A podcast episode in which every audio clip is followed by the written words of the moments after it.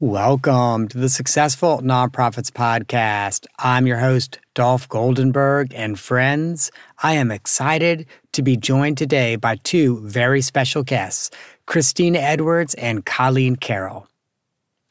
Let me just tell you up front that we're doing things a little differently today because I recently had the pleasure of serving on an NXUnite panel discussion with Christina that was also hosted by Colleen.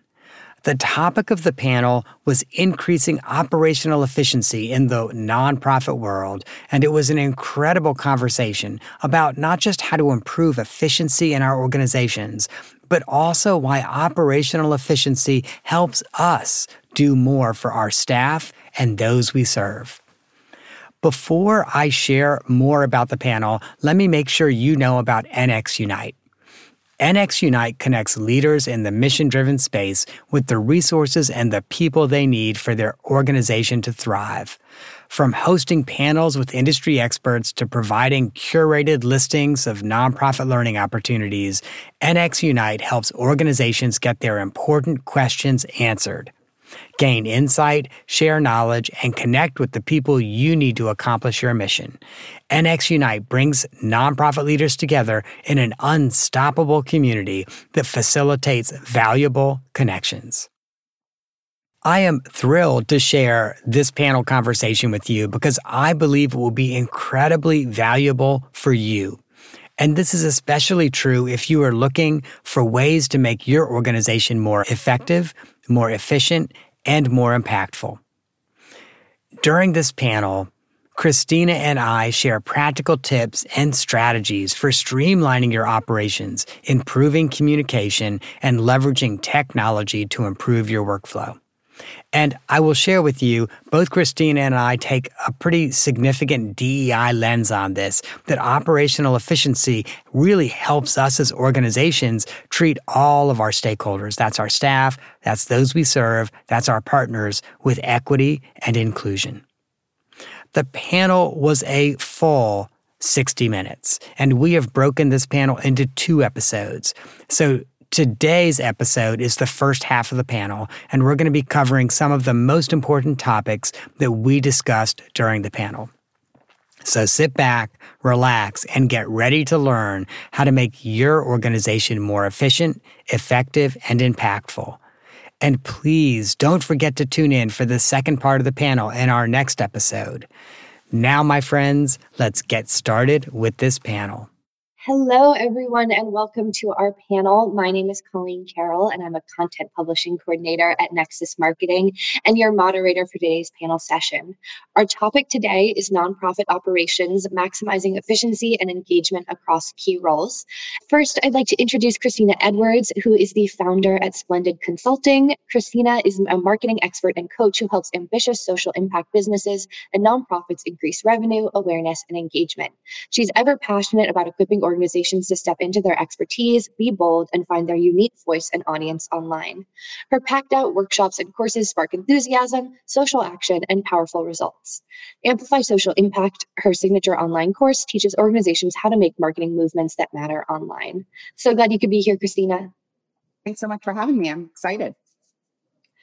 Also joining us is Dolph Goldenberg, Principal Consultant at Successful Nonprofits. Dolph started Successful Nonprofits in 2014 to strengthen the nonprofit sector through consulting, podcasting, and publishing. It is one of the few consulting practices that has published a manifesto and is guided by principle, not profit.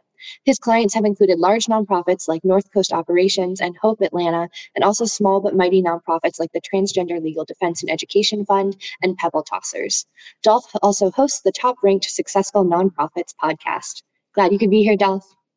Thank you. It's good to be here. All right, we are going to jump right in. And Christina, I'm going to have you start us off. Why is working towards improved efficiency so important for our nonprofits? The first thing that comes to mind when I hear that is it is how we combat burnout and churn. So, when your organization has uh, is basically internal structures aren't efficient, we see a lot of employee churn, contractor, volunteer ch- churn, and then ultimately you might even see donor churn, right? Because through that, like the effect of that is that those donors aren't being stewarded, stewarded, they're not being nurtured, and they're falling off. Like they they become the one and done donor. So efficiency is so important because it really helps like keep the house together. Definitely. Thank you so much for starting us off. Dolph, I'm going to have you continue with the same question. Why is talking about efficiency so important? So, Christina, I, I really appreciate your answer, and our two answers are going to dovetail dovetail together so nicely. So, in my work with nonprofits, and I hear organizations say this all the time, I hear them say, we can't afford. For example, we can't afford to pay equitable wages. And I always talk about this equitable wages are different from competitive wages. They're often more than competitive wages in the nonprofit sector. But I often have organizations say, we can't afford to pay equitable wages. We can't afford to expand this program. We can't afford to reach a new constituency or a new audience.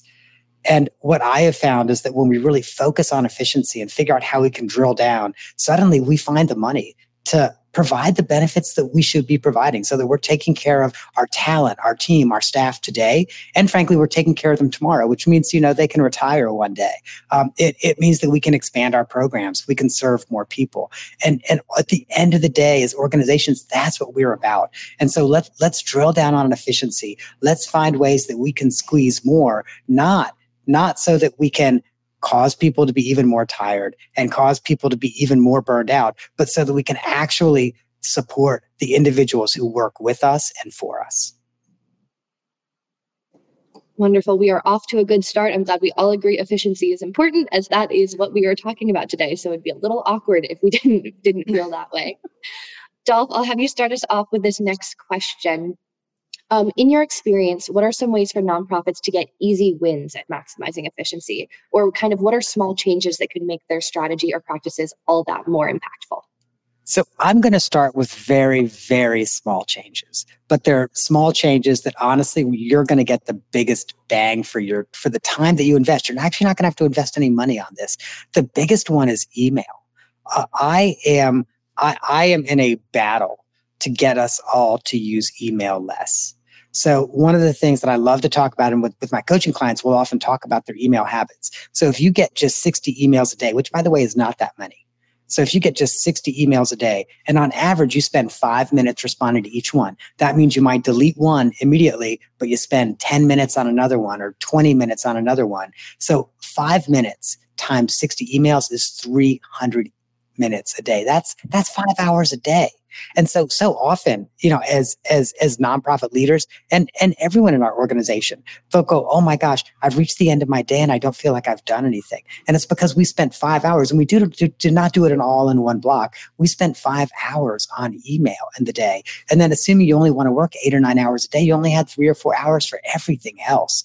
And so, one of the things that I often talk about is, you know, frankly, good email hygiene. So checking our email once a day, creating creating some templates that we can use for frequently asked questions, um, but but also not you know, being really clear with folks, hey, if this requires a conversation, let's have a conversation. But we're not going to ping 10 emails back and forth to each other because email begets more email. Um, and then the last is within our organizations, really encouraging everybody to think, you know, do I need to email this? And if so, do I really need to copy 60 or even six people on it? Can I can I just send it to one person so that it's not it's not taking everybody's bandwidth. Um, I could go on and on and on about this, but I'm I'm gonna I'm gonna shut up so that Christina can answer too.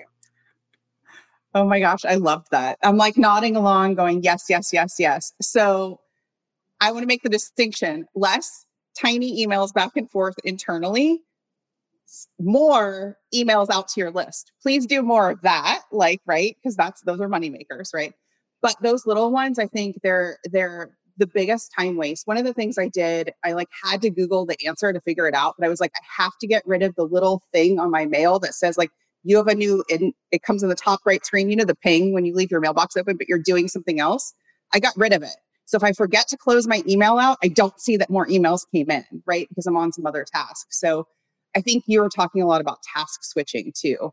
Um, so that way you're just like when you're email right when you're email responding you're only doing that once or twice a day and then you're not doing it in the like six hours in between right um, but I also want to mention one of the things that I've adopted inside my my company and has worked a lot for my clients is Loom videos and or the use of something like WhatsApp or Voxer. So if I'm working internally with my assistant, there are a lot of times I can explain something better over a Voxer or a Loom. Put this there, do that, but that that would have just it would have just taken far too long to write an email. And at the end of the year, it was really funny because I sort of I giggled about it. But Loom sent me like a year in review, and the way that Spotify did, like a wrapped. And my year in review for Loom was like you saved. I think it was like I don't know 25 meetings.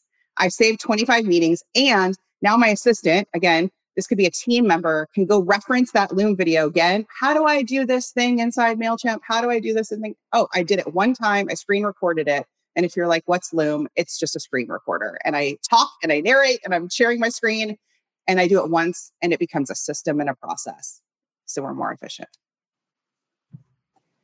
my email inbox would love some of these changes. I'm like, yes, I, I always get scared how many emails I've received when I'm on these hour long sessions when I open it up. So anything that could get less of those emails sounds great to me. Awesome. Uh, Christina, I'll have you start us off with this next question. We're just going to be pinging back and forth here. Uh, for nonprofits that are ready to make big changes, so we just did small changes, but are ready to make big changes to be more efficient, what should they consider? What are your suggestions about where they should start? So, one of the things that has worked really well for me and my clients is this concept of decisive action. And it's actually very uncommon in the nonprofit world because we're used to what does the board think? What does the committee think? Let me ping it by somebody else. Let me, well, let's table it till the next one, right? And when you actually say, I'm going to make a decision about this donor management software or this one, and I'm going to spend two hours researching it I'm going to talk to four colleagues that I know and trust in this specific thing, get their opinions, and then I'm going to make a decision by Friday. That's decisive action versus like kicking the can where you're like, oh, I really need to make a decision on my software. So that's the first piece is uh, giving yourself kind of a, a disciplined container of time to, to decide because there are constantly decisions you have to make every single day. And I find the like weighing of the pros and cons is where we lose a lot of time and efficiency. The other piece is just being ready for when you do make big changes and you do pick donor software B, gonna have some people who are like, you should have gone with A. I hate it. I hate it. And just you're gonna counter that resistance and just expecting it and being like, okay, but I made decisive action and here's why I chose B, and we go. And we're gonna have a tutorial on how to implement B. So just getting ready for the fact that you're the decision maker or there is a group of decision makers and that you don't necessarily need a hundred percent of people to be like you did a great job i agree you should have chosen b think that's important guidance. I think it can be uncomfortable. We all want to be liked by everyone at all times, but it's just not going to be possible and it's not going to be efficient. So definitely. Right. All right, well, over to you. Big, big changes. So uh, Christina, I, I love the decisiveness piece. And one of the things we know is that successful leaders are decisive. They they don't spend five weeks to make a decision and then not make a decision. So I, I really appreciate that you said that. And along those lines, one of the one of the exercises that we'll sometimes do with our strategic planning clients, uh, and, and this this really works well when you think about efficiency, is imagine imagine you have a new CEO or new executive director come into your organization. And if, if you're the chief executive, so, you know, imagine that you've stepped down as the executive director, someone new comes in and they spend a month just observing everything that your organization's doing. At the end of that month, they've written down three things that have to change. So chances are if you're if you lead a department or you're the chief executive of your organization, you probably already know what those three things are. And sometimes we put them off because they're hard or sometimes we put them off because you know it's going to make someone unhappy. It might be it might be a, a, a, senior leadership team member it might be a board member it might be a constituency that you serve but you put them off. And so i would really i would really ask that you think about you know what are those three things that if someone else came in after one month they would go i might not be able to change this right away but this has to change sometime in the next three to 12 months. And and then really work on those three things the other thing that I would think about is make sure you have a budget to work on those three things. So, you know, and again, this is also where we get back to when we when we're more efficient, we should be able to have more money to do things. But so don't try to do something big without a budget. But as you're thinking about the budget, also think about what your return on the investment is. And so Christine, I know had mentioned like, you know, maybe you're looking at a new CRM. Okay, so make sure you've got the budget for that, but also make sure that you understand what your return on the investment is going to be. So it's not just, oh, we're going to be more efficient, but when we get this CRM, we'll, we'll have these additional tools and those tools will generate X amount um, in the first year and Y amount, which should be more in the second year. And so being really clear about that so that you can measure the impact. Fantastic. Um, all right. This next question is about learning from other people's mistakes. I think none of us want to reinvent the wheel. Things have been done before. So, are there any kind of common stumbling blocks that you all see that our nonprofits on the call? We can tell them just avoid it. You don't need to do it again. People have already done it. Dolph, can I pass this over to you first? Uh, absolutely. I joke that unfortunately, I think I've learned everything the hard way because I'm a kinesthetic learner. My husband makes fun of me uh, because, like, I will, uh, if there's an, is there something that comes that comes that we have to assemble, I will always take everything out not read the directions and try to assemble it. And then eventually he will come by and be like, Dolph, let's read the directions. And then we read the directions and we assemble it. So I, I am totally 100% guilty of this in that I, I am a kinesthetic learner. I, am I learn best when first I'm, I'm touching things and I'm working with things. And, and then I go back and I figure out what it is I need to do. But we also know that that's, you know, in a, in a workplace setting, that's not always the most efficient way to learn something. And, and the, the two biggest stumbling blocks that I see, the first is, um, sometimes we have blinders on. We we we believe that because it's always been done this way, we can't do it another way. But the other big stumbling block, and there's this amazing book, and um, we at Successful Nonprofits, we do a book club, and we actually had the author of this book come in um, to the book club. It, it's a book called The Imagination Machine, and the whole the whole point of this book is imagine what's not currently reality but is possible and ask yourself how you can actually make it reality. And so often we we again we get stuck in this world where we're like, well, that's just not, you know, that, that that's never happened. There's no way we'd ever be able to make it work. But if we reverse engineer it, we can often figure out how we're going to get there. I love that. I feel like it's it it's the idea of being open to like doing the beta or rough draft version of the thing and I think a lot of times people get stuck because they're like, if I can't be excellent, then I'm just going to stay exactly here. And that could be with the CRM or it could be with anything, right? With that internal operations piece. So it's like, it's too hard to be excellent. That is too far away. That's going to take 10 years. And so I'm just going to stay exactly cozy right here where I'm also frustrated. And there is like a really beautiful in between. And it's like, what is your first draft? What is your first version of adding new tech or adding a new meeting procedure or adding some new thing that creates efficiency inside your organization and does ruffle a few feathers, right? But ultimately, it gets you to that vision of what you really, really want. It's like, what are the steppings? What are the steps to get there, right? And I see a lot of organizations, the other piece of it is we do this in marketing. That's my space. We give up when it feels hard. So we have a really great idea for a marketing campaign or an online fundraiser. And you're like all excited and you plan the whole thing and you launch the whole thing and it's a month long. And somewhere in the middle, it's like, I'm over it. I'm tired. It's hard. It's not working. And all of a sudden, you just dial down the the the energy the enthusiasm the frequency all of it and you do that same thing when you transition to any new policy procedure tech where you're like i love it i mean i did this with my my own company when i switched my tech i was like oh god this is so hard but pushing through that hard and being on the other side of it I met with fellow course creators uh, a few months ago, and they were like, "How do you do this inside? How do you do that?" And I was like, "Oh, it's all automated." And they were like, "What?" you automate all that? I was like, yeah, I automated all of it.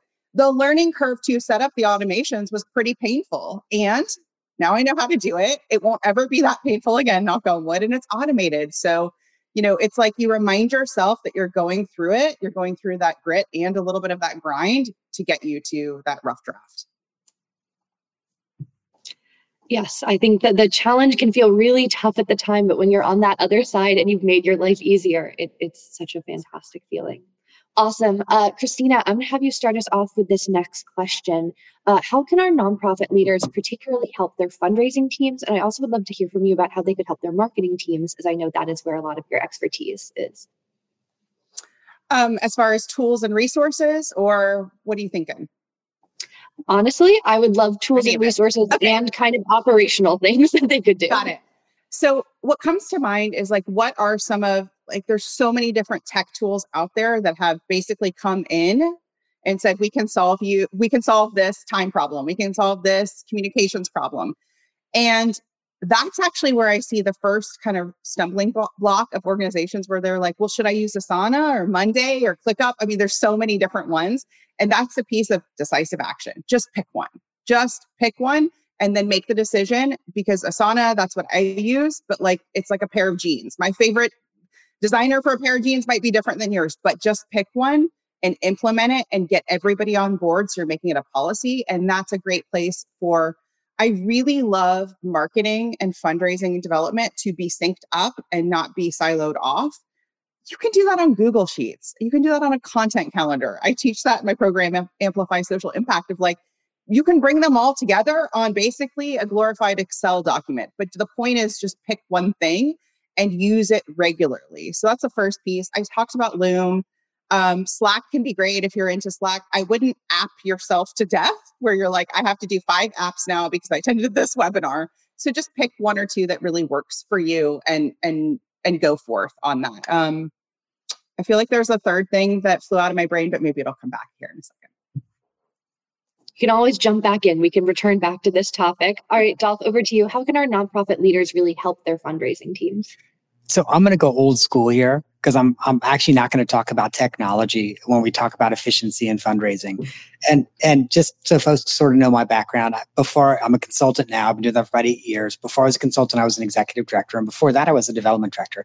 And so I honestly I have a, I have a pretty traditional nonprofit path in that I I got a degree in social work pretty quickly, moved into fundraising, and and spent spent you know a good little bit of time in fundraising and and so this is something that's near and dear to my heart because I, I I, know this from my own lived experience, and it's also I said I'm going to go a little bit old school because uh, and I'm I'm going to date myself. When I started in the workplace, email did exist, but our 50 person agency shared one email address, um, so it was it was a long long long time ago, and you just have to go in a room to check that email. Um, but um, but so so where I'm going with this is I think so often in fundraising, um, we get so caught up once again, and well, this is what we've always done, or this is really popular, but it doesn't actually raise money. You don't see a good return on your investment. I was actually having this conversation uh, just yesterday with a client, and we were talking about their annual event. And I, I, don't, I don't really do fundraising uh, consulting, but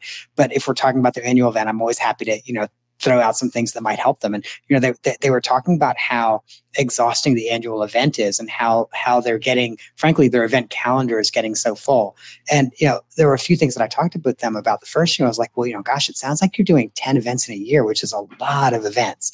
And you know, you really need to make sure you understand what the purpose of the event is. If it is just cultivation, okay, then then don't make it a fundraising event at all and just do cultivation and take the fundraising pressure off. So that way you're cultivating your donors and, and ultimately you end up getting more money from them down the road.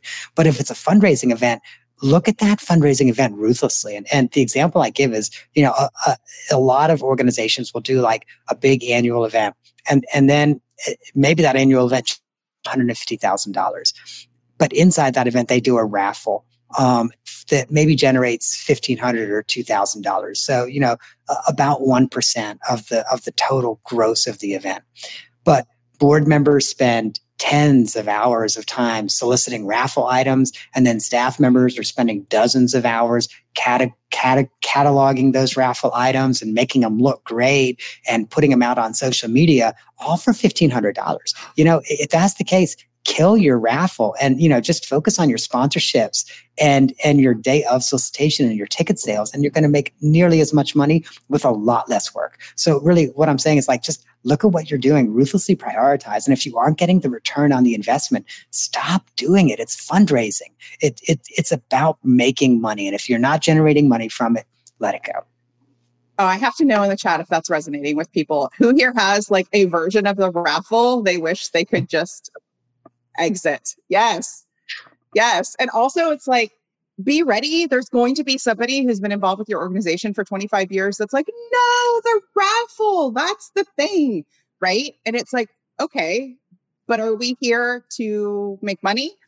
What's our goal? Because if this is a fundraiser, that is not the thing. There is a better use of everyone's time. Yes. Okay. Rebecca says yes. And, and Christine, and I agree with you, and I'll share with you. And it's it's often that long term um, board member who who is probably also seen as a real influencer and an elder who's yeah. like, I remember when we started the raffle in 1994 and, and it was always so popular and everybody loves it. And, and that's where you need to think about if you're not on the board, you need to think about who your board allies are so that you as the development director or the development coordinator, or the executive director is not the person shooting it down. You know, you, you've got your board allies who are going to say, yeah, but let's take a hard look at this. And can, should we really still be doing this raffle? Um, and, and that's where I just think we've got to be thinking really strategically because when it's, when it's that, that elder board member, and I don't mean elder in terms of age, I mean in terms of influence.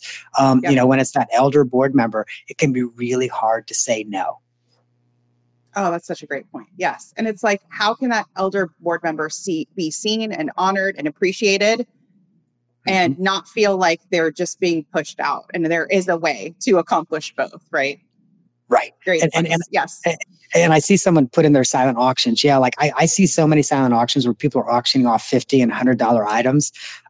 Uh, I mean, and uh, when when when when my husband and I, when we go to events and we see that, I just shake my head. I'm like, that is so much work. And you know, if it's if it's a hundred dollar gift card, probably the most you're going to get, unless you have someone who loves you, is ninety five dollars. That is so much work for ninety five dollars. I feel like throughout the the past panels, I've heard a lot of people talk about blaming the pandemic uh, so that they can get rid of events. Like, oh, that's just one of the things we're just not bringing back post pandemic, and we're just going to hope no one really brings it up again. So I think there's a lot of people who have that exact same sentiment of that there are events and things that we've always done that it's just not worth for us to continue to do. So it's a hard truth, but a, a helpful truth, in my opinion. And that brings us to the end of another episode of the Successful Nonprofits Podcast. I hope you found our discussion on increasing operational efficiency in your organization to be both insightful and valuable. Please remember that we have only covered a portion of the panel discussion, so be sure to download our next episode for more practical tips and strategies. And before we go, I want to remind you that your feedback is incredibly important to us. If you enjoyed this episode, please take a moment to rate, review, and share the podcast with your friends and your colleagues. Your support helps us reach more nonprofit professionals and makes a greater impact in the world. And as always, be sure to visit our website, successfulnonprofits.com, where you'll find a wealth of resources and tools that will help you on your journey in the nonprofit sector. That, my friends, is our show for the week. I hope you have gained some insight to help your nonprofit thrive. And the lawyers make me say it. I'm not an accountant nor an attorney, and neither I nor the Goldenberg Group provide tax, legal, or accounting advice. This podcast is for informational purposes only and should not be relied on for tax, legal, or accounting advice. If that is what you need, please find a licensed, qualified professional in your area and get the counsel that you need.